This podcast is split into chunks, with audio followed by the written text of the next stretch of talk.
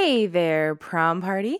If this is your first time listening to the show, or if you're a returner, we just wanted to give you a little heads up ahead of time that this episode might not sound like the episodes that you are used to. So, as the editor, we found out after recording that um, my microphone was not hooked up properly. Uh, despite our tests, it looked fine, but it wasn't. And uh, what you're going to hear from uh, me, the Harmony side of the Colangelo team, is me being loud enough that I'm getting picked up on everyone else's microphones, but not my own. So tried to tried to fix a little bit in post. Hopefully, it is still good for you. Yeah, so if you're listening to this and you're like, wow, it sounds like Harmony is being kept in a room away from everyone. She wasn't. She was there with us. I'm just the conscience that's just buzzing in the back of your brain for shitty commentary. So we just wanted to give you all that heads up so that way uh, you know what to expect with this one. And as always, we thank you so much for listening and for being patient with us and for understanding that, hey, you know what? Shit happens sometimes. Yep. Hope you all enjoy our episode on the House Bunny. Roll the intro. I don't wanna be your merch girl. I wanna be your goddamn idol. And I don't wanna have to work twice as hard for the same motherfucking title. But I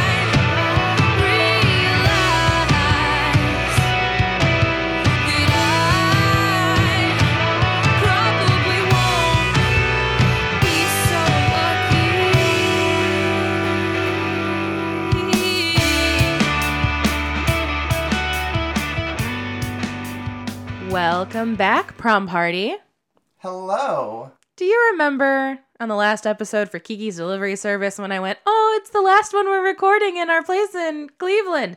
I lied. And I said no because we have pl- other plans. Yeah, I uh I forgot about our other plans. So this is this is the other plans. Enjoy. I hope you I hope you like my mistake and uh You're very professional. I know I'm I'm great at things. I should have just looked at our schedule. We have like a very color coded, very type A Excel spreadsheet. It's not an Excel spreadsheet. It's a Google Doc. Let's be real. I'm the one updating it, not I know. you. What the fuck? hey, I updated it after you updated it today, so I kind of did my things. like ten minutes ago. It hasn't been updated since like November. I know it was really bad. I looked at it and I was like, "Oh, this is." I really dropped the ball on this. I gotta, I gotta fix this. But hey, I fixed it now, and now it's beautiful. Great. I'm sure it's very colorful again. for those of you who are joining us for the first time, I am one of your co-hosts. My name is BJ Colangelo, and nestled next to me on our couch, under our blanket, in our sweaters, because it is officially the last time we're gonna have to record this show in the cold, is my wife. Harmony Colangelo. Harmony. I'm sorry. I just I can't. I can't not do it. Like the name is actually in it. We've been. I've, I've been low key just been like, oh my god, I can't wait till we do this movie so that I can do that. so if uh if you read the title of this episode as you should have, uh we are watching The House Bunny. I can't read. Oh, It fits the theme of the movie. that's a shame. We'll teach you one day. You'll get learned real quick. Oh, thank you. But we are watching The House Bunny. But today we are not alone, friends. We are joined with an absolute Cleveland icon, a vintage dealer, the wonderful fashionista behind Fanciful Fun Vintage. We have Cassie Trainer with us today. Hi, Cassie. Hi. I'm so excited to do this. I'm so excited to have you here. One of the first things that Harmony actually and I actually bonded over was this movie and the hot chick. Which, like, oh boy, what what comedies for us to bond over I like know. eight years ago. I wish that all friendships were formed on a mutual love of movies that most people think are terrible. But Anna Faris is such a classic. I love her. I don't see how anyone could think this movie is terrible, honestly. Right. I'm right there with you. I'm definitely a, a big defender of the house bunny because I think that it's great. So before we dive in, we're taking a page from our friends over at the Why Did We Ever Meet podcast, and we are doing our business in the front. Party in the butt. Business in the front means We have a Patreon, friends. If you like what we do here on This Ends at Prom and you'd like to support us, join us on Patreon, patreon.com backslash This Ends at Prom. Our tier started at one whole dollar, and we offer a lot of cool stuff that you can read more about in the show notes description. Uh, you can also follow us on Twitter and Instagram at This Ends at Prom. We love having you. We post a lot of ridiculous memes, a lot of shit posting, a lot of dumb gifs. Probably could do more shit posts. Probably could do some more shit posting. I need to get better at shit posting. I'm a little too. You're too type A. I'm too type You're A. too type A I'm too. Pro- I'm too profesh. so we'll fix that one of these days. So more importantly, Cassie, what is it about the House Bunny that made you say, you know what, I can talk about this movie for an hour? Well, when it came out, um, my cousin and I were kind of obsessed with watching comedy movies that we could watch over and over and over again. Ones that had like hilarious one liners that we would repeat, you know, in daily life. And this was just one of those movies I could watch. And to this day, I could watch over and over again. Anna Fer- Faris is just so incredibly pure Yes. and Oh my adorable. god.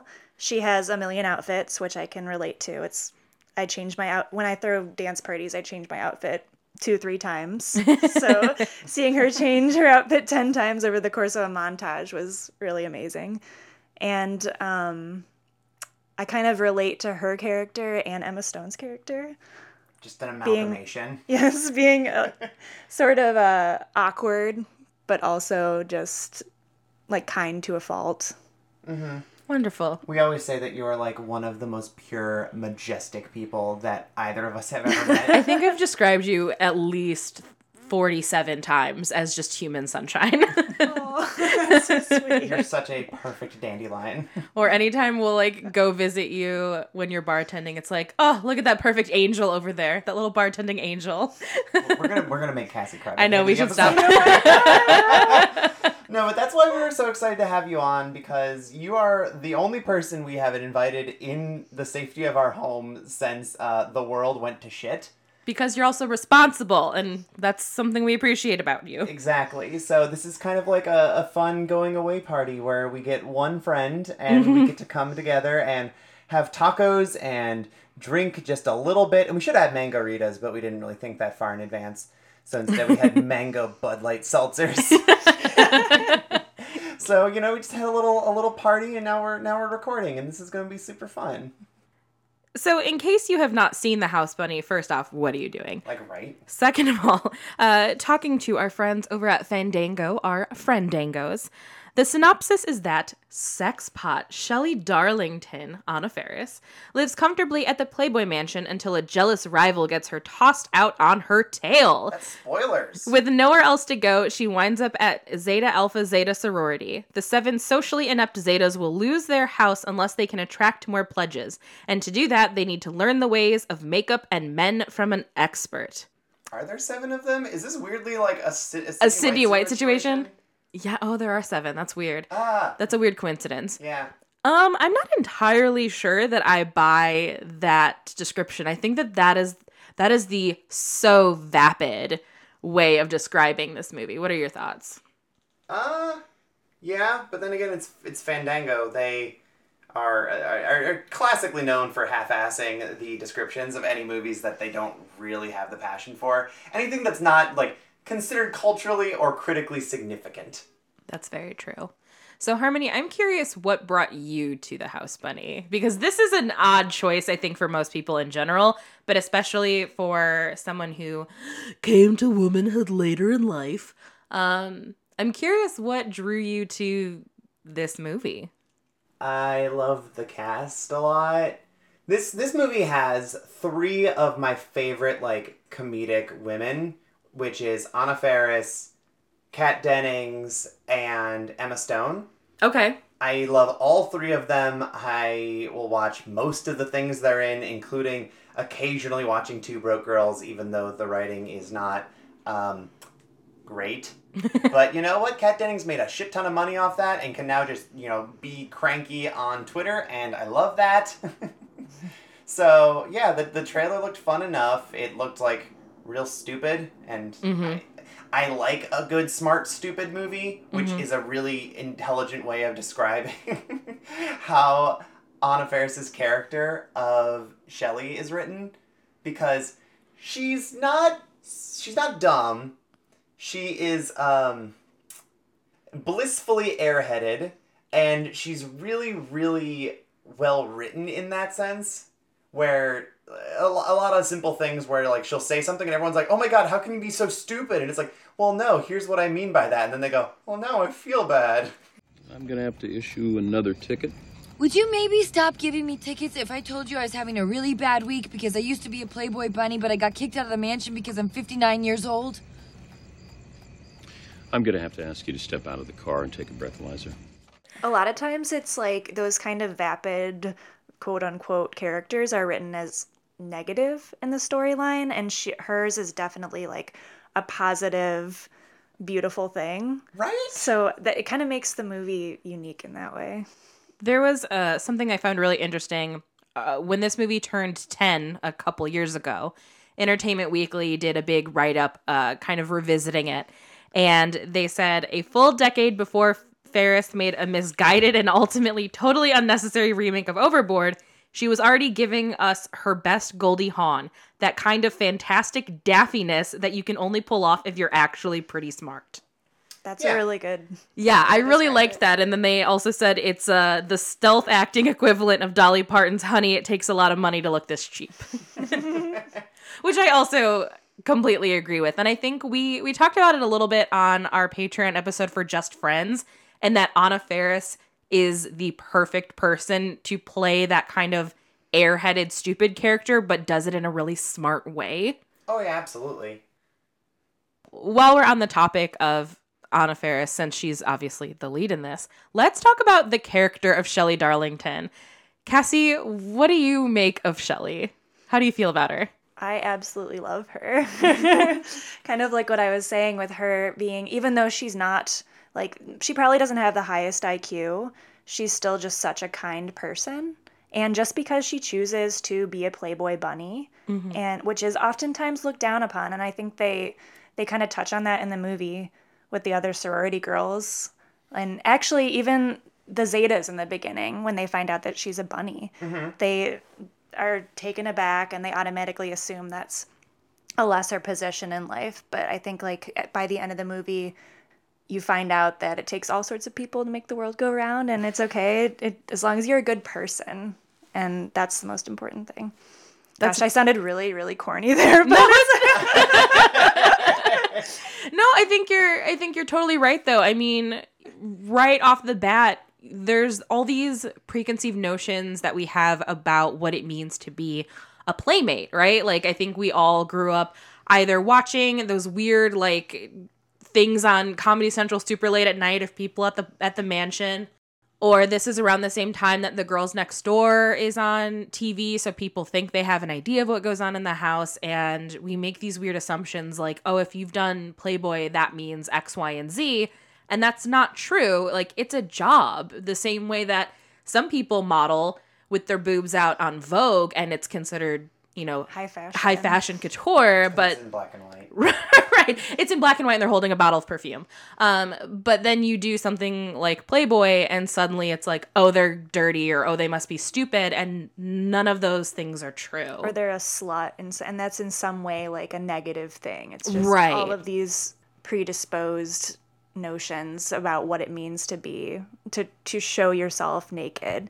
And then now today, I feel like we're kind of breaking down those boundaries with people modeling uh, through OnlyFans Oh, or yeah. Instagram showing moderate amounts of nudity is just completely it's different now than it was in 2008 which was only 12 years ago But like that's that that's really interesting though is that even in 2008 the sort of Playboy bunny lifestyle was seen as a uh, unhip by most people. Mm-hmm. Like long gone are the days where Weezer doing the Beverly Hills video was seen as like super cool.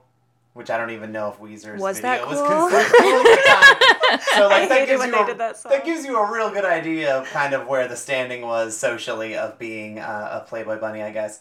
But you have this weird double standard of people wanting to obviously see like Playboy bunnies or OnlyFans models or Instagram models or just any kind of person who who shows their body and they go, "Yeah, I want to see that." But also, you should respect yourself more and you're clearly like a dumb slut for it. Which, in all honesty, is just that's the patriarchy at work. That's you know anti-fem bias at play. It's all of these different societal factors that we all have to navigate through every single day, and it's bullshit and it's stupid. And I like that this movie kind of calls it out. It calls it out not only through the men in this movie, but also through the women. There's a lot of internalized misogyny that I think a lot of us grapple with. And we see that with the Zetas, both with how they treat Shelley and also how Shelley treats them. And I think it's a great learning experience for both of them. Um, but something that I think is really fascinating to me is so the House Bunny was created. Uh, it's it's written by Kirsten Smith and Karen McCullah Lutz, who are honestly they are patron saints at this podcast. Like these are the women behind Legally Blonde and 10 Things I Hate About You, which I I know you're not I'm not a fan. Um, she's the man, like a ton of other just like wonderful movies that really speak to what this podcast is all about Things that are on the list. Things that are on the list correct. Um but they wrote this movie with anna Faris in mind. Like they saw just friends and went holy shit she's amazing. We need to write something for her. So they met with her at like a coffee shop and were like hey we want to write a movie for you. What ideas do you have? And anna Faris had the idea about this you know playboy bunny what like what happens to them after they leave. And they all kind of worked together and created this this story. So this movie at its heart and at you know in its soul is Anna Faris. And I think that that's really incredible because not a lot of women have that kind of power, mm-hmm. especially in comedy. Oh yeah, like the 2000s, she was untouchable for like a comedic actress. Yeah, Scary Movie did did great things for her. Yeah. And her character in The Hot Chick. oh, course. God, she's so. so amazing. Which- Even though she's not the main character, her as a supporting actress, I think would the movie wouldn't be the same without her. Not at all. And that's just kind of the one role that she plays really, really well in most of the movies that she is in. Whether it's um, Scary Movie, where it's a similar kind of ditzy, The Hot Chick, The House Bunny, and they're all like these very innocent, very pure, but uh, really aloof women. And then you have that in a much meaner sense for what Just Friends is. Oh, Because yeah. she's awful. She's like she's uh, certifiably crazy in that movie, um, and it's just wonderful. But I- I'm glad that you brought up the hot chick because something else that I learned in kind of doing a lot of research on this is that the hot chick is a big reason why this movie even got made. Um, both of the writers did an interview on Medium about the movie, and they asked, you know, how the hell did this movie end up at Happy Madison, which is Adam Sandler's company. And they talk about how they had like a lot of rejection. They pitched it like t- over 20 times and everybody rejected it. And then they finally got a pitch over at Happy Madison. And Anna got there really early because I guess she's like notoriously punctual. And she saw Adam Sandler in the lobby and he was like, Oh, hey, what are you doing here? And she's like, Oh, I'm here to pitch my movie. And he was so excited that she was there that he came into the meeting, loved the pitch, and like within 24 hours was like, Hey, everyone, I like this actress we worked with on The Hot Chick. She's great. And let's make this movie happen. That's how it got funding. That's how it got made. And I don't I don't know. We all know that I'm a big apologist for Adam Sandler. Like I wrote a whole list on his best movies for what to watch. I know he's a maligned figure in Good guy Adam Sandler. Yes, look at him believing in this in this women written like women produced comedy and he's like, "Yeah, let me make this happen. Let me use my privilege for good." I honestly like did do not like Adam Sandler as an actor, but finding I didn't know that he had anything to do with the House Bunny or the Hot Chick. Uh-huh. And now finding this out, I have a new opinion of him. Yeah, I think that he's definitely one of those figures in media that you know people have a lot of mixed feelings on and I admittedly have the same feelings of sometimes that humor is just so like blatantly offensive it's ridiculous. But watching the house bunny and seeing this kind of humor it's very apparent to me that he let them have their own freedom despite you know producing it. And i think that's really impressive because we hear all the time all these stories about jokes in women-led comedies that either get like stifled or they change them. And um, in that interview i read even the writer said that there's the joke that she says like oh somebody needs a mani pedi stat and that was a production change. And they were like no one's going to think that's funny. Like that's not a funny joke. And the original line was like gee someone needs a vibrator stat. And they were like yeah we know that joke is funnier but you know it could have prevented the the pg-13 rating because this is not a hard r comedy. And that was like the big thing at this time It got its one fuck though. yeah and it's a good use too Very good use. It was a trailer shot, but you know, obviously they didn't say fuck in the trailer. Oh, wait here for a second. I think I dropped some money over here the other day. I just don't know wherever could it be. Maybe it's over here by this manhole. Ah! That is fucking hot! Oh! I think they took her saying frickin' f- about the bird yes. and then put that over where she actually says, Gotta "Ah!" eat this freaking bird. and I think they just like put that frickin' over when she's like, ah, it's fucking hot. so, so we talked a bit about Shelly. Let's talk about our Zetas. Let's talk about our sorority girls. So, Cassie, you said that you identify with Emma Stone's character. Can you expand upon that a little bit? well, Natalie. I've kind of always been an awkward person. I was a like a really shy nerd growing up.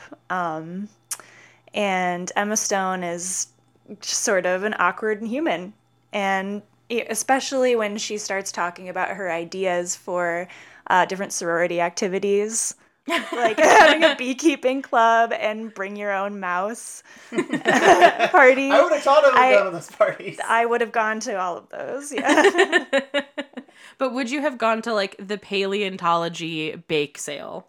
Hell yes. I mean, I love Park. Jurassic Park. if somebody was like the my, in my brain i know that it's not the same thing but i keep thinking about those oatmeal packets they used to sell when we were kids With the dinosaur eggs. yes the dinosaur eggs and you put the hot water on them and they turn into dinosaurs i don't know i want that as like an oatmeal raisin cookie but it's like the dinosaur oatmeal cookie You see, at the side quest, we actually had a really fun thing where we made um, ice cubes that had dinosaurs in them, and they looked like the amber, basically. oh that's right So then they would melt, and you would just be able to excavate your own dinosaur from your drink. And I was like, I imagine it's like that, but cookie. But you have to warn people, otherwise they're going to eat like a plastic dino. they had these uh, Jurassic Park popsicles that were like made out of sherbet that were so delicious at the time. And my dad actually loved them so much that he bought he contacted the company and bought a case of them. oh my we god Had to, we had to get a separate frit freezer for the garage for this kit because there were so many popsicles. Oh my God, that's and so for an entire year, our whole family got to eat these popsicles. I still remember exactly what they taste like. I love that your family had to get the separate freezer for dinosaur popsicles, and my family had to get a separate freezer because my mom's an extreme couponer and she kept getting lean cuisines, and we had nowhere else to put them. also a legit reason. so, Harmony, do you identify with any of the Zetas? yeah, obviously Natalie. Yeah. Okay. So talk about it. Break that down. Um, because I am not what one might call smooth. And there's multiple moments where you just leaned over in us watching this movie and she's just saying like doing really awkward things about like, yeah, water, like what if we like wet our pants? Like, huh, that's funny, that's cool, right? That's hot, right? Like it's not hot, it's just cooling off, wet my pants. And you're like, that's totally you. And I'm like, shut up. Yeah. Like that's the kind of energy I bring to um, probably most situations, but I at least try to sound like I know what I'm talking about for the sake of the podcast. But hey, my gimmick is that I don't have to know anything. So my question which of the Zetas am I? Because I want to hear your interpretation. I have my own idea of who I am, but I think you're a better judge of character because you're not going to have bias. So who do you think I am? you're you're Mona. You're Kat Dennings. Uh, yeah, I am. I agree with that. I really am. And You're you're the cranky alternative one with the big boobs. oh, thank you. You're welcome. I grew them myself. I'm aware. I think I identify with Mona in a lot of ways. One, I tend to just identify with Kat Dennings in general because I think we bring uh, that same level of just cynicism to most situations. A certain je ne sais quoi for being done. yes, like just perma done. Um, but more importantly, I think that I definitely was that insufferable person in college who had kind of that anti fem Like you're just perpetuating you know patriarchal standards of beauty and blah blah blah like i definitely went through that phase i was hugely impacted by sort of that anti Megan Fox wave that happened in the late 2000s where women just decided that anybody who was conventionally attractive was the enemy. I definitely went through that phase. Mm-hmm. But I also relate with Mona because Mona realizes that, hey, that's kind of bullshit and like that's also bad. That's not a great way to be. And I'm glad that they show that in a character of you can change and the opinions that you have don't have to stay the same and it's a good thing if you evolve. Yeah. And how at the end they say that they can be a little bit of themselves and also a little bit of Shelley. It's okay to, you know, mix these two types of personalities. You don't have to stick to one. And it's okay to like wearing makeup sometimes, but also be like down with the patriarchy. Oh, totally. Mm-hmm. I mean, I definitely have a lot of residual weird feelings because I did pageants for so many years. So when I had retired from doing pageants, that's when kind of my like angry feminism came out, I like to think. Um And then it never went away. it never went away, but then I like kept that angry feminism and then was like, yeah, but it's totally cool when I wear false eyelashes. Like that's cool. I'm not perpetuating dick. Like I'm wearing what I want cuz it makes me happy. They're magnetic. It's science. Yeah, I use Ara Shine because a lot of you have asked. I do not use Glamnetic. It's expensive and I am on a budget. So yes, that's that's definitely who I am. But I also think there's a little bit of me in like Katharine McPhee, who I think she's Harmony, yeah, pregnant Harmony. Yes. Yeah. Um, a little bit of that too, because I absolutely would be that person at karaoke who like would see the lyric change of like a virgin to like a loser and be like, nah, I'm committing, we're going for it. I, I don't think she did that on purpose. she didn't, but I would It have. was more of a Ron Burgundy will read anything on the teleprompter situation. yeah, that's uh you're more correct in that regard. That's absolutely what happened. But I know myself that if, if I saw that change, I'd be like, we're going with it. I mean, in that scene, I'm like this sort of smooth that's like, does anyone know in the crapper where the crapper is? I need to drop off some timber. it is. Like, that's me in that scene. So, okay, thank you for bringing that up. Cassie, have you seen the movie Sorority Boys? A long time ago. Uh, it is one of my ultimate favorites. I know, I know. Uh, it's fantastic. Much of what I know about sorority life is established by this film. Because I, that's where I understood the trope of the loser sorority that apparently is a real thing. But thinking about Sorority Boys, though, all I could think about is they also have that character, The character. gentle giant. the gentle giant who's like this woman who's way taller than everybody and has a deeper voice and everything she says is like vaguely inappropriate. yeah. so that like it's weird because that's you know those are parallels and then I know we also addressed earlier that there's some Sydney White parallels. Mm-hmm. Like the Zeta house is the vortex. Yeah, 100%. And there's seven of them in each house.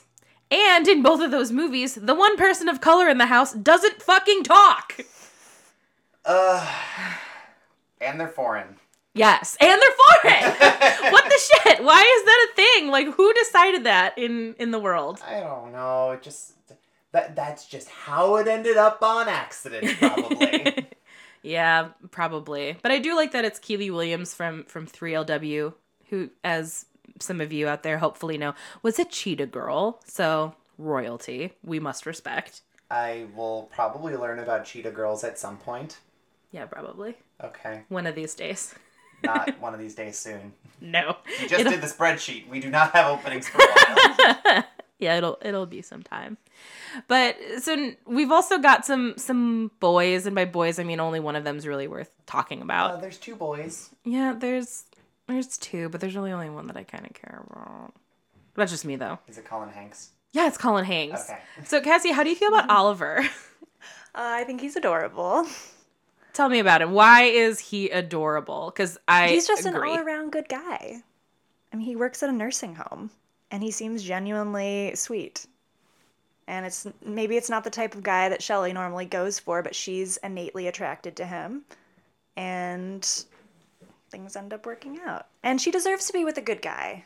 I agree. This is the kind of guy I want you to end up with. Oh. Thank you. I, I can only hope. you deserve a nice guy as well as our Shelley. Something that I really like about the exchanges that the two of them have is that Shelley is kind of operating on the like the Ryan Reynolds in Just Friends mode where in that movie we talked about how he sort of assumes I have to act this certain way to win the girl and this is how people see me and this is what I need to do. And Shelley kind of does that with Oliver when she meets him because she I think she's so used to people treating her a certain way um, because she's a bunny that she doesn't fully know how to relate to other people.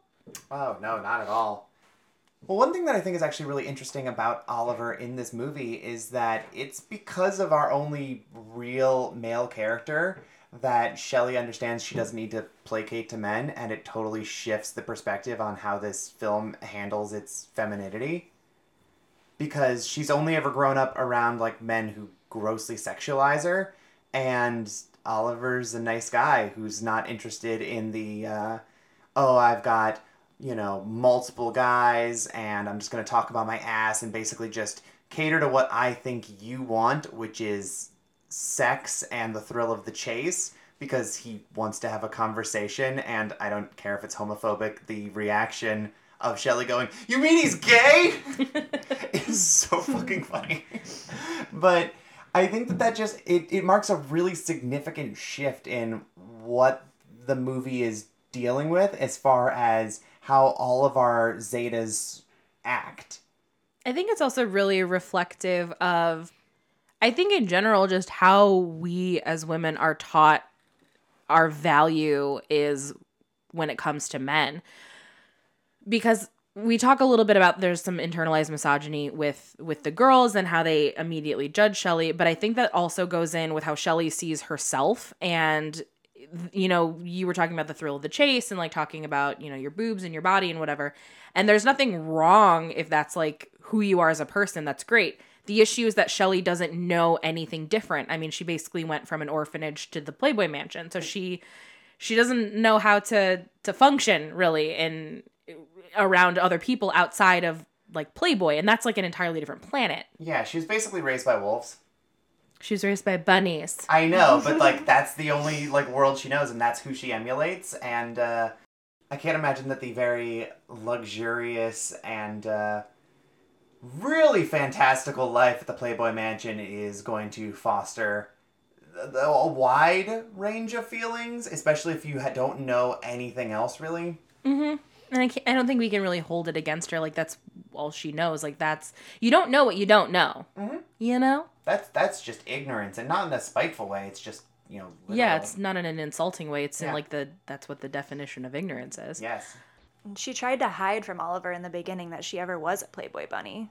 Which also means that she's aware of like the social connotation of being in Playboy, which I think is a really interesting thing to grapple with. I I watch a lot of um like a- after porn ends the documentary. I've read a bunch of books by Seka.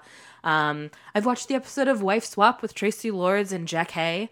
Um, it's great. It's a wonderful episode.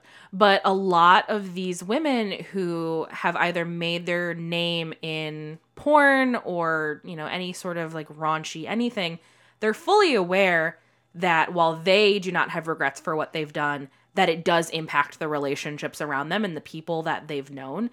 And that's such a weird thing to me. And I guess it's just because I'm like aggressively sex positive. I don't know. Yes. But that's always been something that I have never been able to understand. Like, why the fuck do you care? I, I, it beats me. I'm with you. I'm with you.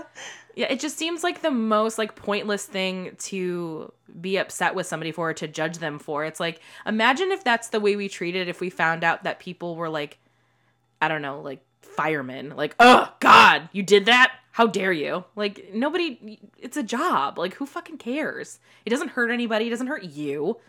Just let people live their life. Yeah, I've, I mean, 2020 made me pretty pro fireman. so Yeah, it's very I'm also pro fireman. Yeah. yeah. As the saying goes, nobody wrote a song called Fuck the Fire Department. I know. What is it about firemen? I don't know because they're genuinely doing good things. Firemen aren't starting fires. That's Yes. true. Fire- That's true. There's an, I don't know if there's systemic like fire racism or like fireman brutality. I don't think they're running around and stopping houses on the side to set them on fire and tell them it's their fault. I don't think that's happening. I mean, as people who are going to be uh, looking at my fake watch, uh, approximately now being in LA uh, is as a state that's like constantly on fire. Hey, firemen, big big fans, keep doing your thing. yeah, keep doing your Get a bumper sticker. I've been pro fireman since about, I'd say five years ago. I locked my keys in my car and I called the police department and they said, "Oh, we don't we don't do that anymore. We don't unlock cars, but you can try calling the fire department." So I did, and they showed up in less than less than five minutes, sirens blazing.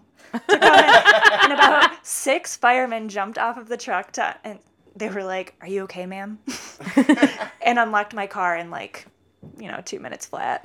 Oh, that's so funny. We had a moment at the bar that I work at. Obvious. Well, I guess I don't work there anymore. Tragic. But uh, the bar I guess I now used to work at, we had a moment where it was like 1.30 on a Monday, and I had like my late night Monday crowd who comes in, and we would watch wrestling, and then we would just hang out and shoot the shit until close. So it's like 1.30 and I'm doing all my closing stuff. Next thing I know, a fire truck pulls up to the front of the bar and like eight firemen wearing like full decked out like I'm about to go into an inferno gear with axes in hands come and like start charging towards the door and I'm like what the fuck is happening? Apparently we had a fire alarm that was going off in the uh, connected apartment in the back of the building because someone was probably smoking weed and the firemen fully were prepared to like cut our door down with like the five of us in here just going what the fuck? They're ready to save your life. that was very considerate of them but it was like there clearly was not a fire but they're like we have a, a, an alarm going off and i'm like where? Not here. It was very intense So to to bring it back off of off of the fire truck and uh, you know back in the sorority house. hoses car wash Honestly, that wasn't bad. It was a little bold and a bit abrupt, but hey for effort. yeah i tried So I want to explore a little bit some of the themes that are in the House Bunny. So one that we have returned to time and time again for this podcast is the idea of the makeover. Mm-hmm. So I'm really curious to hear your both of your thoughts on the makeover in this movie and if you want to compare it to other movies that's cool too. Okay, ladies, today's lesson is makeup. First, we must highlight your eyes. The eyes are the nipples of the face. Now, Harmony, I'll start with you. How do you feel about the makeovers in this movie? So I don't know what it is, but I seem to remember watching this movie and like how the makeover is handled was always the one part of this movie that just sat really poor with me. And it totally didn't this time. Okay.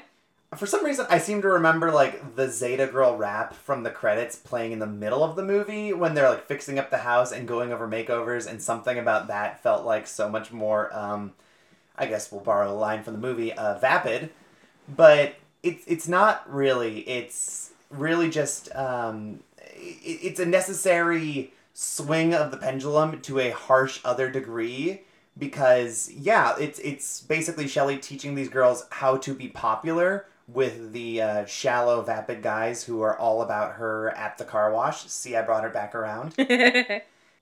So that happens, and everyone is all on board with it, and they like that the guys that are in that they were interested in now are interested back, and they're very popular because they had this big party where they sacrifice Emma Stone down a water slide, and everything seems to be going really, really great, but there's then this crisis where they're now selecting new pledges and they're just being extremely shallow and judging them because it's like, oh, there's a new Zeta image and I don't know if they're really like good Zeta material. And essentially just being the version of the girls at the other sorority house that they hate and then they lash out at Shelly before realizing, okay, but Shelly actually had really good style and taught us some really, really good stuff, so we can do both. We can do some of the things that she taught us, but also still be ourselves.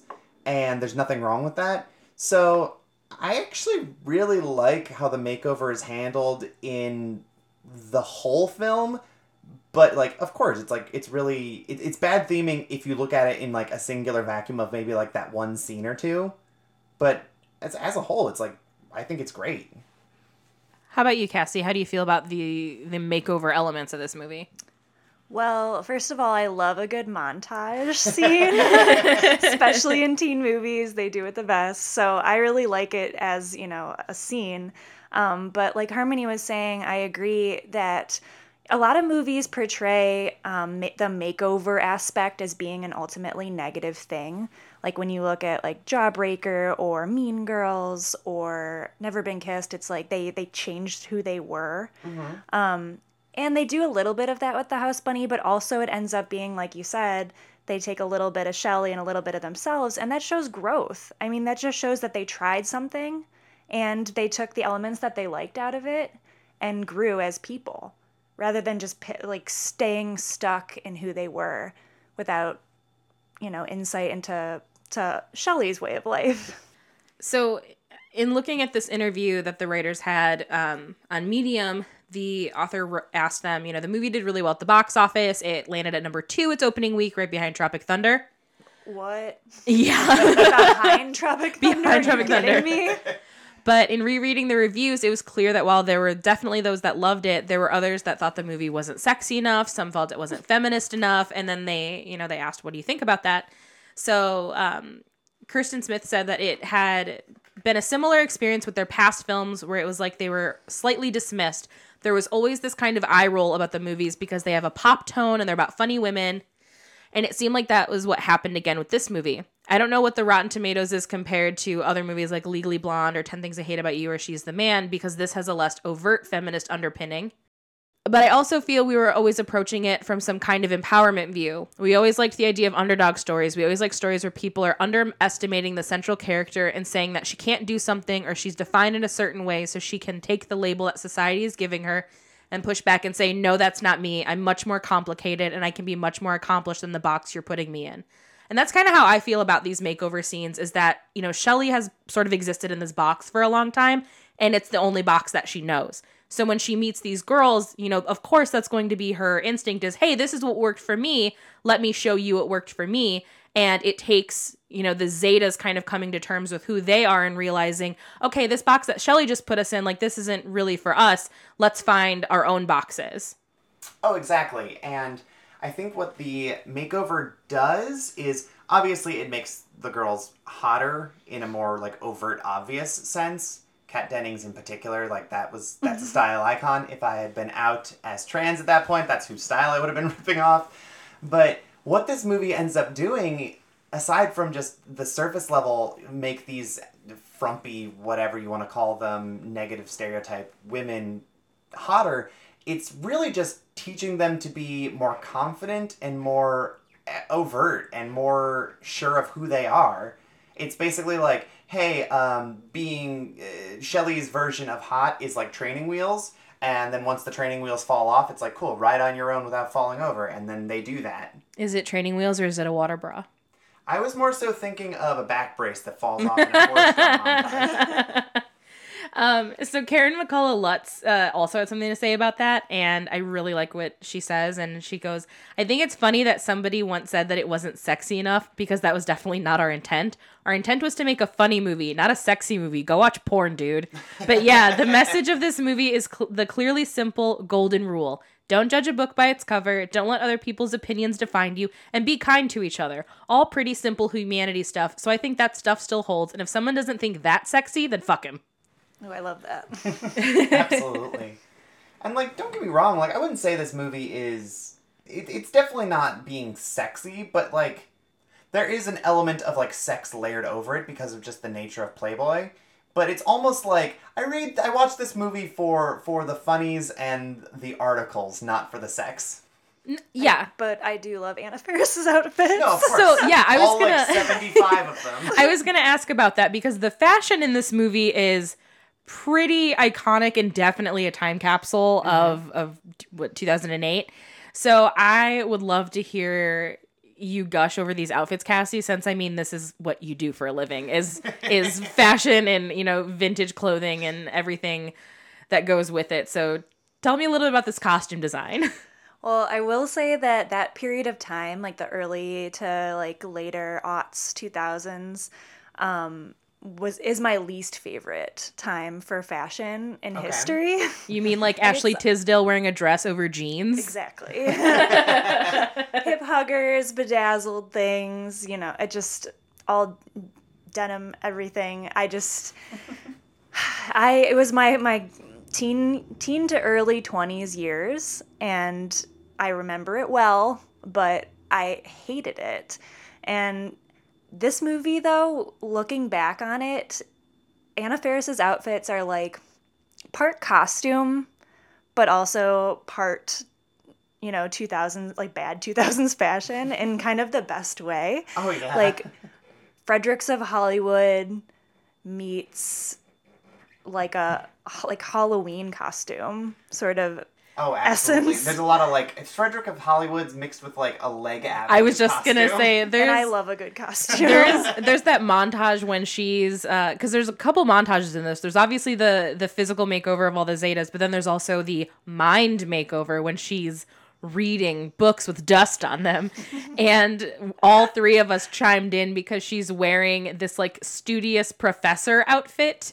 Sitting on the porch, that's like a crop top and a mini skirt with plaid and like a fake, like sewn in tie. That one thousand percent looks like it would be sold as like leg avenue naughty teacher outfit like exactly And for I sure. love it. I love all of her outfits, especially because they highlight all of the four main areas, which is like what what is it? Cleavage, stomach, legs, And arms. and arms. Yeah. yeah. She's just exposing a lot of really key areas, and it doesn't hurt that her body is amazing right, like she toned up so well for this movie, and just looks great. I wanted to cite uh, so this interview with the writers is really really brilliant and anytime that we get the chance to talk about movies uh, using the voices of those that made it I'm always going to because you know obviously impact is very important but I do like to look at the intent of things. Mm-hmm. So the author asked, "Is there a moment when it really hit you that you did it? You had made this movie about a lovable Playboy bunny?" And Karen McCullah Lutz says, "I remember the first time we saw her in costume. My God, she was at the table read, and you know we went out and pitched that she would wear a short skirt and look cute like our version of the bunny. The director got her to hair and makeup for the table read for Sony, and when she walked in the room, I almost fell out of my chair. Oh my God, it was such a transformation. Anna's really this girl next door beautiful, but they glammed her up to make her this sexualized bunny beautiful, and it was kind of funny to see the transformation. But I remember that moment pretty vividly because the director was giving me a thumbs up because he was so happy about my reaction. No, but just think about that transformation though. Like at the start of the decade, she was in Scary Movie with like the jet black kind of stringy, greasy hair and was really pale and didn't wear almost any makeup. And like that fits the character. But that is an extreme opposite of this movie. Yeah, so looking at her filmography like in in order. So we've got the scary movie movies. So she's supposed to look like Nev Campbell, hence the black hair. Uh-huh. But then we get May, where she also still has black hair. That's the Lucky McKee movie, and she plays like super hot predatory lesbian character. Then we get the hot chick. So that's when we go blonde finally. And then she sort of envelops this like girl next door sort of look. Uh, same thing with the movie Southern Belles, which is uh like very underrated, methinks.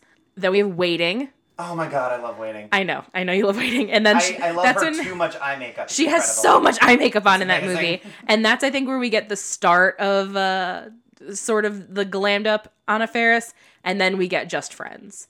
And I think Just Friends really is when people were like, "Holy shit, this girl is a star!" Because that performance as Samantha James, just that is a masterclass, I think, in just pure comedy gold. She's she's just wonderful. Um, and then after that, you know, she's doing a lot of side bits, a lot of side characters. But I think the House Bunny, I think it really kind of exploded her from from there and sort of solidified her as like, hey, yeah, I can handle eight seasons of TV as the main character because she's she's just brilliant in this role. She's so endearing. Yeah, it's her. I think it's her best role, her best movie. Do you agree? It's, Oh, I think so. I think it's a for me. It's a toss between this and Just Friends, just because I love her so much in that. I just love I'll- her, her I'll give brand of crazy. I'll give it to this movie for quantity. yes. Yes. Oh, Just for sure. For and sure. she's for the star of this movie, which a lot of the other movies you mentioned, she's just She's like a side supporting- character. Well, Yeah. she was an ensemble cast and she's like a co-star. Yeah. Yeah. Yeah, this was definitely her moment to shine and I think she really made the best of it because I I keep thinking about this character, right? So we have former Playboy bunny, not the brightest bulb, heart of gold. Mm-hmm. You give that role to any other actor, I would probably hate this character. Like, give it to I don't know who who else would have been able. Who else was big in comedy? I don't fucking know. Tara Reid. That's actually a really okay. yes, would- no, that that's a great work. that's a great comparison because I think about Tara Reid and like Josie and the Pussycats where she's Melody Oh, and yeah. she's kind of ditzy but has a heart of gold and like wants to save puppies and is vegan. That carrier that character can't carry a movie. Correct. That character would not be able to carry the movie, and that's why they need like the the the side characters to go with it. Uh-huh. Um, that's why it's Josie and the Pussycats, not Melody. But that's the thing, though. Like, that's a really interesting dynamic, though, because if you think about like not generally considered very bright characters, but have really really funny dialogue, they're not the lead because it's really hard to carry a film off of that character. They are Exactly. like the kind of ditzy friend. Whether it be someone like Josie and the Pussycats or like Single D Ed and Ed Ed and Eddie, like that character is not the lead because it's really hard to relate to someone who's consistently seen as like so dumb. I'm. j- I can't believe I can't. Oh, Amanda Seyfried, right? Oh, in Mean Girls. yeah. Her, I Uh-huh. love Yes, her character, Karen. but Yes. she, but she's not the main character. No, of course not, because that character can't carry a movie very well. So what is it that we think is happening with Shelley that Shelley can carry this whole movie? What is it? Do we think? What's that magic combination that is existing to where we're like, "Yep, this character, whole movie, I'm in." I don't know. I don't know either. Is is it is it that she has an arc to improve? Is it that she has something to offer as far as like teachings, so it makes her inherently have this weird sage wisdom in a very specific market? I I think it's also that she has that heart of gold where she's just so she wants to do good throughout the entire movie. I think it's the heart of gold for sure because she is somebody who is purely running off of good intentions. And I don't think that people like that are real anymore. I don't think they exist. Um, excuse me, there is one in the other microphone right. Yeah, I mean, you're probably the closest thing. Like every everyone else in my life, like they're at least an asshole some of the time, and I don't think that that I don't I've never seen you be an asshole. No, Cassie feels bad when she has to be mean to people. It's true. Which is definitely. I mean, it's definitely happened. At bartending will do that to you. Uh, yeah. Sometimes you have to lay down the law. So you have this character who's just so well intended that even when she's so horribly misguided or just straight up wrong, you can't help but want her to be better. Like you don't want to write her off. You're like, let me let me let me help you. Let me help you with this. Like you're so close. Let me let me fix this. I don't want to see her fail and live in her shitty, loud doored station wagon. That makes the dogs bark every time she opens it and it's a stupid gag and I love it. Yeah, I don't want to see her fail. I think that's maybe also part of it, is because you see her be like, okay, here's where your life is, and then immediately it's like, whoops, there it all goes, because you are like 59 years old in bunny years because you're 27, and everyone in this room is older than 27. Yeah. But like you see her like hit essentially what's rock bottom for her right as she was about to be centerfold before being betrayed, which we barely even touched on as a plot point. But you don't you don't want that to happen, and I think that that setup really makes you feel for this character. Yeah, I think so too. And I mean, the betrayal I really haven't brought up because I think it is just such a non storyline, is that betrayal.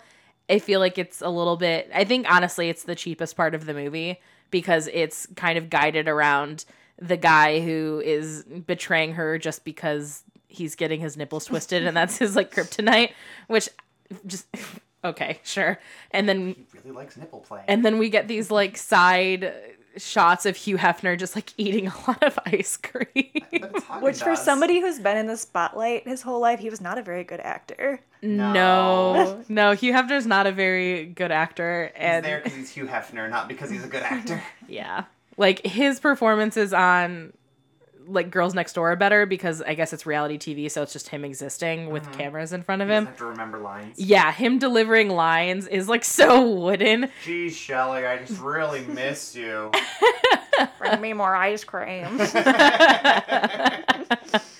but but thinking about you know that betrayal though Shelley for her entire life has been like sexualized and like oogled by men. I mean it, it's very interesting how there are these moments where they touch on kind of how insidious the life is there but she doesn't recognize how bad i think some of those elements are. It's like oh yeah there's roofie jokes. And also like i did charity work once. I let bob saget grind on me. And you're like oh no. Like ooh that's charity work? That oh that hurts my heart a little bit. Um but she just has this sunny disposition to where she's not recognizing that like hey yeah getting roofied is not not not okay. It's not just part of the job. It's it's it's it shouldn't be. yeah. So I, I think that that's a really interesting thing that they're not shy they're not afraid to shy away from that.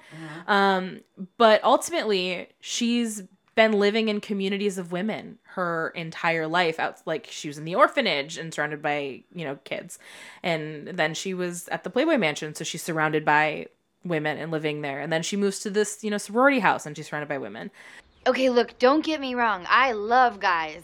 But I lived in a house filled with girls for nine years, and I know that there's nothing better than just being with your sisters, sharing, talking all night, painting each other's bodies, baking penis cookies, playing with monkeys.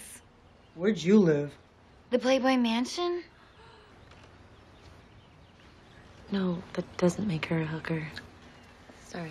so i want to know what are your thoughts on sort of the themes of sisterhood in this movie like what are your what are your takeaways from that Well, speaking as someone who actually was in a sorority for only one year, which is actually, I think, one of the reasons why I also really like this movie because it came out in 2008, which was my senior year of college, actually, which was the year I was in the sorority. So I Oh, guess I there go. related super hard. I was in what all the other p- sororities called the loser sorority, which was were a Zeta? we weren't. I was a Zeta. I was a Kappa Delta. Um, but the reason I joined was specifically to have that sisterhood because the this was the only sorority where they didn't force you to drink or party. I didn't drink at all in college. Later became a bartender, but didn't drink in college. Um, and it was all just about the sisterhood. And it was something that I hadn't really had up until that point, living in a house of women. You know, as long as it's done in a positive way where people allow like you to be yourself, I think it can be a really good thing. Yeah, I like that. I I don't know. I always find it weird whenever we talk about like sisterhood, at least in a very literal terms, for something like a sorority house, which we've done a few times on past episodes. But I didn't go to college, and I don't generally exist in like largely sisterhoody woman spaces. Uh, I tend to exist in just incidental spaces where it's like, oh, if there's a bunch of queer people, they just happened to be queer and we all ended up together. If there's a bunch of women, they just happened to be women and we just kind of ended up in the same space together. And I can't say I've ever had that as a as a deliberate choice of something I've, I've I guess I've in, involved myself in. Mm-hmm. Not like any sort of avoidance. It's just never been a thing in my life. I mean, that's understandable. When I went to college, all of the women on my freshman year dorm floor, so like, you know, random roommates and everything, um, they all were in sororities. Uh, a bunch of them were in the same one, but then a couple of others were just in different sororities. But I was sort of, you know, I was I was floor mom. I took care of everybody. I picked up everybody. So I was not in a sorority, but I like everybody in all of their houses knew who I was because I was always the one taking care of everybody. And that was like a very unique experience. I guess I was a house mother, so to speak, for them. Um, but what's interesting is my little sister was in a sorority and she was in like the sorority. She was in like the pretty girl sorority. And I I know that when she when she graduated and I'm so sorry for airing your your dirty laundry like this. Um but there was definitely like this weird crisis of her coming back home and being with our family who like you know we come from we're a very modest family in terms of like finances. We're not rich by any stretch of the imagination um, and we were very poor growing up. Um, so she came home and it was like hey you have to get a job and you have to do this and you have to work hard and you're still going to struggle. Whereas all of the friends she had in her sorority went home and like started working super cushy jobs for like their parents' companies. And it's like the, oh, yeah, we were all together for four years and we were these like great sisters, but now we're separating and we have nothing in common. Our lives are completely different and they do not understand me. And I think that's also really interesting about about the sisterhood that we're seeing in this movie because we have, you know, the Playboy playmates who they all are together and they all love each other but once Shelley leaves, it's like none of them called her. Mm-hmm. None of them checked on her. None of them contacted her. It's like that sisterhood ended the second she left this this the the cobblestone streets of the Playboy Bunny mansion, uh, the Playboy mansion. And then of course when she she shows back up for that brief period of time, they welcome her back with open arms, which is great, which to me feels very much like like graduating, right? Like so many times you you have these great friendships in your life and the these relationships that are so important and maybe they last maybe they don't but it's important that you appreciate them while you have them. And i think there's something to be said in this movie about that. Yeah, I think so because uh, maybe I'm just being idyllic about this or something, but my understanding of what a sorority house or like a frat house, the whole point of it is that it's like, oh hey, you're you're getting together with like your peers and there's camaraderie and it's essentially you creating a family away from your family. Like that's that's the very idealized version of what it's supposed to be. But from what I understand from a lot of movies and stuff that uh, don't exactly portray Greek life in the most positive light. I think there's an understanding that, oh, I'm in this sorority because it's going to put me in connections with people who will fast track my life. That can sometimes happen yeah for sure. That yeah, that I mean, I totally understand what you're saying because you don't get to choose everyone you're in the sorority with. And when you're forced kind of to live with these people in the name of sisterhood just because they join the same sorority as you, not everybody's going to get along, not everyone's going to be somebody you want to have a lasting friendship with. I mean, mm-hmm. one of the sororities at my school, I remember they made their pledges walk down the street and fraternity houses would throw actual food at them Great. and that was like their part of their initiation that was process. the hazing, right? yeah yeah the uh one of the sororities on my campus i will not say which one because obviously it's uh, an alleged claim and i know that greek life people care very much about their They're quite litigious. Yes, about their reputations. Uh, I, I know that firsthand because when I was in college, my sorority friends and I went to see the remake Sorority Row and talked about it. And I talked about seeing that movie with a sorority. And like their head chapter contacted me and they were like, you need to take that blog down or we'll sue you. And I was like, holy shit. Um, so yeah, so for that, I'm not going to say which sorority it was, but uh, there was a sorority on my campus where I know for sure that girls who pledged um, stood in their underwear while the like elders of the sorority circled everything on their body in Sharpie that was wrong with them. We had that too, except the girls sat on a washing machine, and while it, you know, was operating, whatever jiggled, they would circle, and they had to wear a metal washer on their jacket, depending on the size. Like the size would be directly coinciding with how many circles were on your body. So bigger girls would have bigger washers. Yes, That's terrible. we had some really horrible hazing. God, I'm glad I didn't go to college. yeah just just a- awful things and i think that's why i appreciate movies like sydney white and sorority boys and the house bunny because they do show that aspect of greek life that isn't terrible and insidious because it would be very unfair to brush all of Greek life with that like terrible, terrible brush. Does it exist? Yeah, of course. Holy shit, yeah, of course. But there are those that really are about philanthropy and taking care of people and, you know, making these connections and these these familial bonds. And I like when movies point that out that there is a there is an alternative to this. It does not have to be the way that so many people think that it needs to be. Yeah, well, most of that exists in the name of tradition, and some traditions should be killed off. Uh, yeah, yeah, they should. So, because this movie is about ultimately like a Playboy bunny, and we talked a little bit earlier about things like OnlyFans and sort of like normalizing sex work and whatnot, it's really hard to also talk about this movie and I identify the iconic image of you know Shelly being a Playboy bunny because you just say like, oh, she's a Playboy bunny and you know what that means like culturally speaking. You everybody knows what that means how that life is lived whatever whatever. That's an American institution. yes it's an american institution absolutely. But it's also difficult to grapple with i guess the legacy of hugh hefner and playboy just as an institution. Um, so i'm curious if any of you have any thoughts or comments on that As somebody who collects vintage Playboys and loves the aesthetic of vintage Playboy and, you know, I I just love pinups in general. I'm just I live almost in a fantasy world with it where I see it just as an art form and I don't often dig into the the reality of what it was and how these women were treated and it is just I I hate it. it really Yeah. depresses me because you can have an I would like to believe that you could have a nude magazine that with, you know, amazing articles and the women are paid fairly and not exploited, but that unfortunately wasn't the case with Playboy.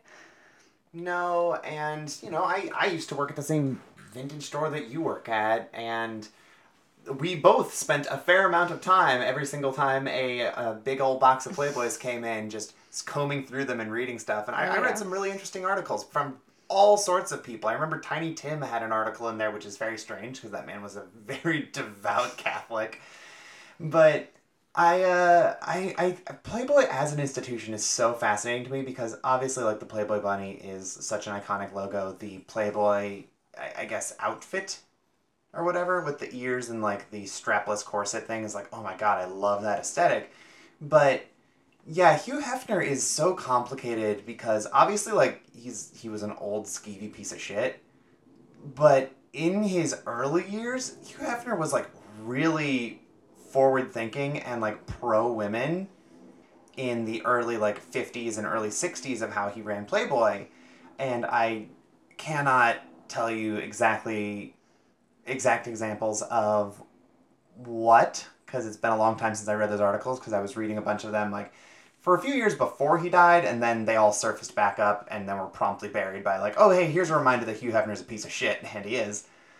But it's a really good example of someone who was very progressive at one point and then the world changed and he stayed the same old man in his smoking jacket forever so you're saying he's rupaul if you want to go ahead and start that fire i'm not going to put it out Oh, I've started that fire for a, a very long time. I think that's a really good way to explain it is that he's somebody who at the time was so progressive and ahead of the curve and then the world evolved past him and he didn't evolve with it. yeah I think that's what happened. And then I think also there's, you know, we could e- examine the the world of trading nudie bags all day um and see like well then penthouse did this so then he felt he needed to do this. Like y- there's a lot of factors that went into it. But ultimately it's i have this very complicated relationship with it as well because i i too love the the vintage playboys and the aesthetic that came with all those pinups. And i'm also somebody who's written for playboy yes and I remember telling my parents when I, I booked my first gig writing for Playboy.com. wasn't it about tremors It was about Tremors. Ah. the first thing I ever wrote for Playboy was about Tremors. It was for an anniversary piece. Um, No wonder you two are meant to be. but I, uh, I, at this point, I had written for, in my opinion, like pretty impressive websites. I had had some stuff on like RogerEbert.com. I was really proud of my work, but my parents never fully understood like what freelance writing was and to some extent they still do not. Like I'll get super hype because like oh I'm doing this thing on Vulture and they're like I don't know what that is because they don't read the news or online publications. What's this freaking bird? Yeah, what's this bird? I don't understand. Um, so I remember calling them and going, "Hey, so I just booked a new publication. I'm going to do some writing for them." And they're like, "Oh, that's cool. What is it?" I was like, "It's Playboy." And my parents were so proud and they're like, "We're going to tell everyone we know.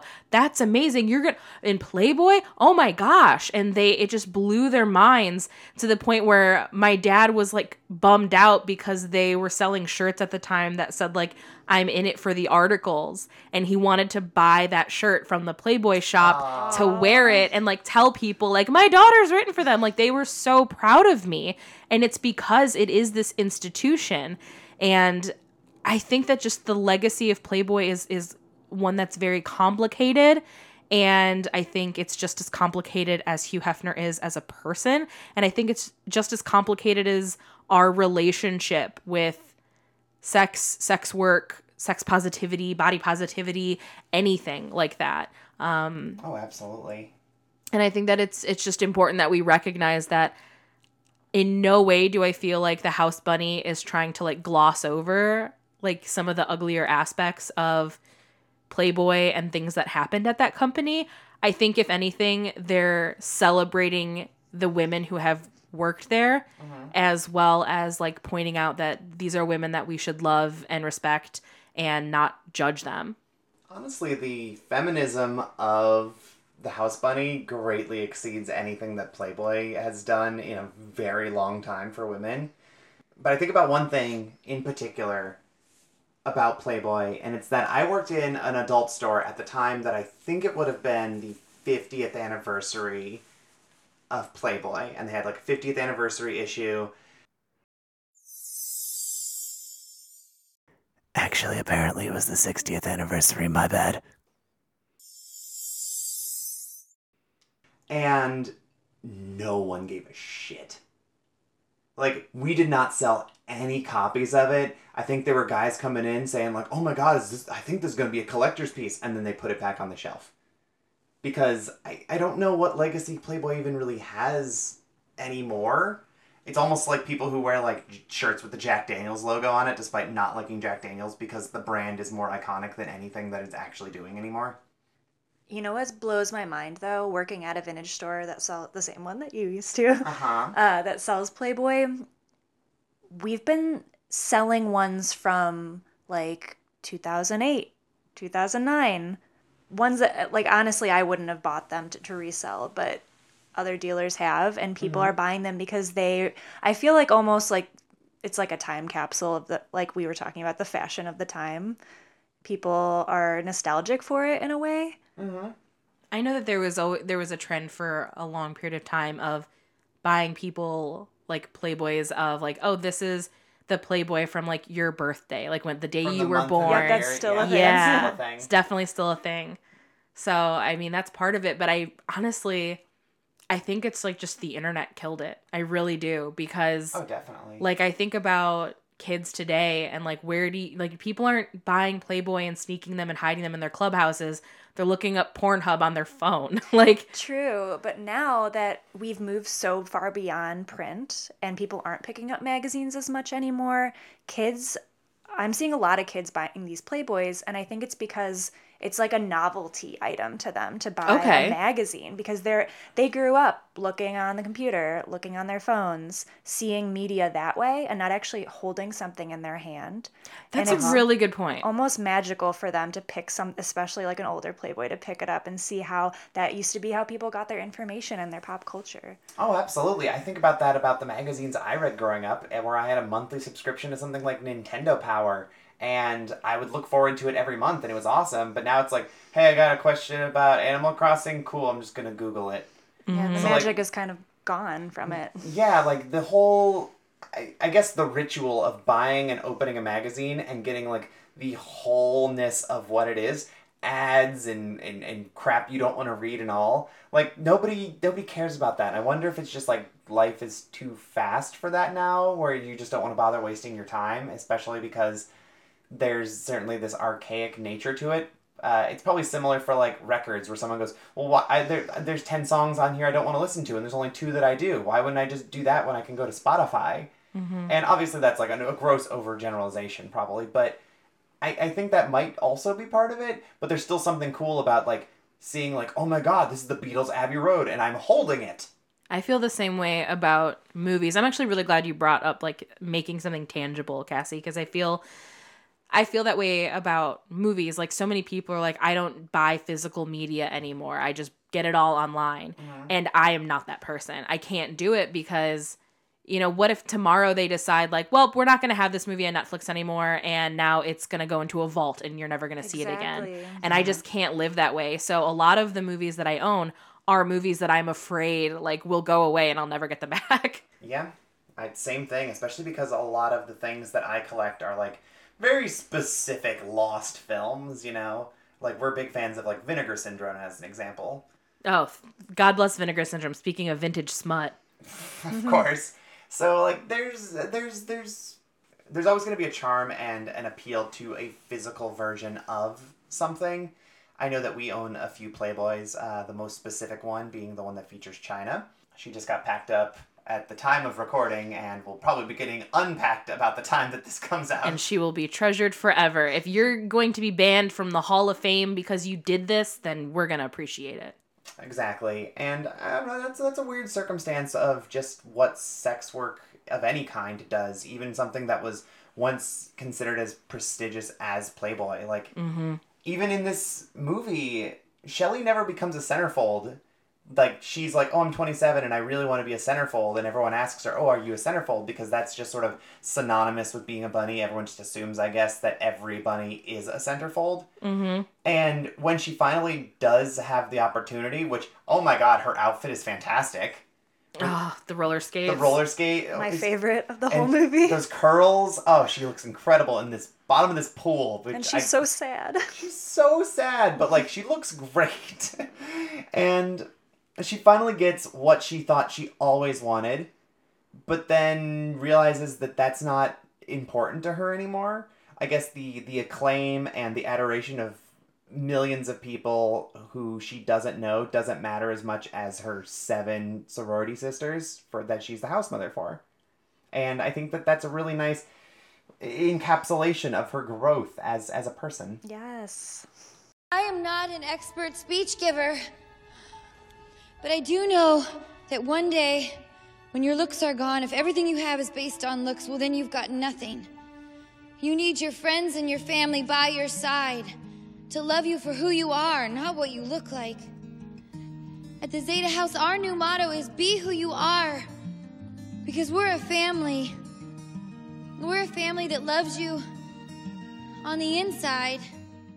And what's interesting too is this movie came out, I think, like when Playboy started dying. I think that Shelley is the last true great Playboy bunny. Probably. Ooh, I agree. That's how I feel about it. and now they don't even have nudity in Playboy anymore, right? I think I I think think, they they, went back. They Oh, stopped okay. doing So nudity how for a long did that while. last? I don't know. And then they went back to it. And I bought the first issue that didn't have nudity because I was curious. I was like, really? I need to know this. Um, but I think they're back to doing nudity now. But yeah, I that's my head headcanon that Shelley Darlington is the uh It peaked. yeah, she was the she was it. That was it. We had we had Shelley and then now we have nothing. She was like a meteor. It burned real bright and then was never seen again. I think I definitely need the the Anna Faris Playboy issue to, to complete my collection. I hope that there exists somewhere like a photoshopped image that someone made her like as the cover. I think well, wasn't she on the cover? Maybe. I know she did? Playboy, but I don't know if it was the cover. Maybe she was the centerfold. I hope it was in that outfit. I hope so too. Um, she did. She absolutely did Let Playboy, me see the cover. and the cover is very cute. She definitely looks like Shelley. Oh, she looks exactly what you think she's gonna look like. I read that her manager wouldn't let her be nude though. Oh, she's so cute. Oh my, it is her as Shelley. Yeah, we need to find this and track it I- down. I need it. I guess we're gonna go to eBay after After we get on this. this. we would like three copies of this one specific Playboy, please. Well, on that note, I think that that uh that closes the page a little bit on the house bunny. So I feel like I know the answer to this, but I'm gonna ask it anyway because it's how we do the show. So Harmony, Cassie, and the house bunny are asking you to the prom. Is it a yes, a no, or a maybe? And are you writing anything on the note back? I will absolutely go to the prom. I hope that I get my own makeover scene because you know what? I wouldn't mind looking like a little bit of a uh, a late 2000s hoochie because there is some good style in there. I know that you are like, "Oh, well, the 2000s had bad style." I'm like, "But this movie has the good version of that bad style." Exactly. and it's really over the top and tacky in all of the ways that I love.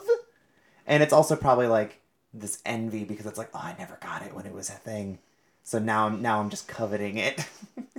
but yeah, I I, I, want to go to the dance. I want I want to dance with these old people maybe. And you're gonna oh, have Oh, a yeah. banging soundtrack while you do it. Right? This soundtrack's awesome. this movie does have a great soundtrack. well, friends, that is all for us today. As we said at the top of the show, you can find us on Patreon, patreon.com backslash this ends at prom, or on Twitter and Instagram at this ends at prom. You can find me on Twitter and Instagram at BJ Colangelo. Harmony, where can people find you? You can find me, Harmony Colangelo, at Velocitraptor, Veloci underscore trap underscore tour on Twitter and Instagram. And Cassie, is there anywhere that you would like people to follow you to, you know, see all the cool things you do? You can uh, find my vintage clothing at Fanciful Fawn Vintage on Instagram or Depop. Awesome. Well, Cassie, thank you so much for joining us today and for talking to us about this wonderful movie. Of course, it was a blast. There is no one I would love to hang out with before we leave. This is this is really quite special, especially because you are, you know, one of our best friends as a couple, without a shadow of a doubt. Yeah, friends, this was supposed to be like our maid of honor at our wedding that got canceled. So this is, I guess, this is the the better version of the wedding speech. yeah, so I'm I'm glad that we got to hang out and have you on the podcast before we we moved across the country and now I'm just going to longingly look at you from afar through Instagram and miss you. I love you.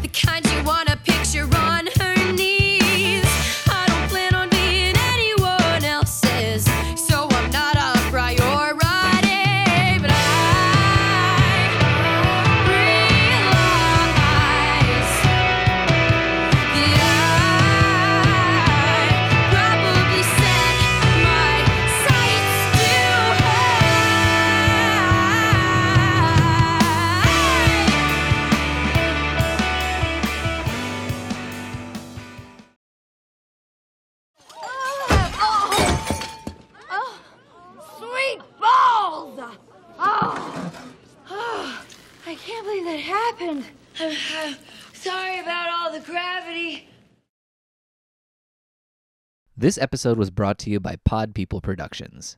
To find more episodes of this show and others, please visit podpeople.me.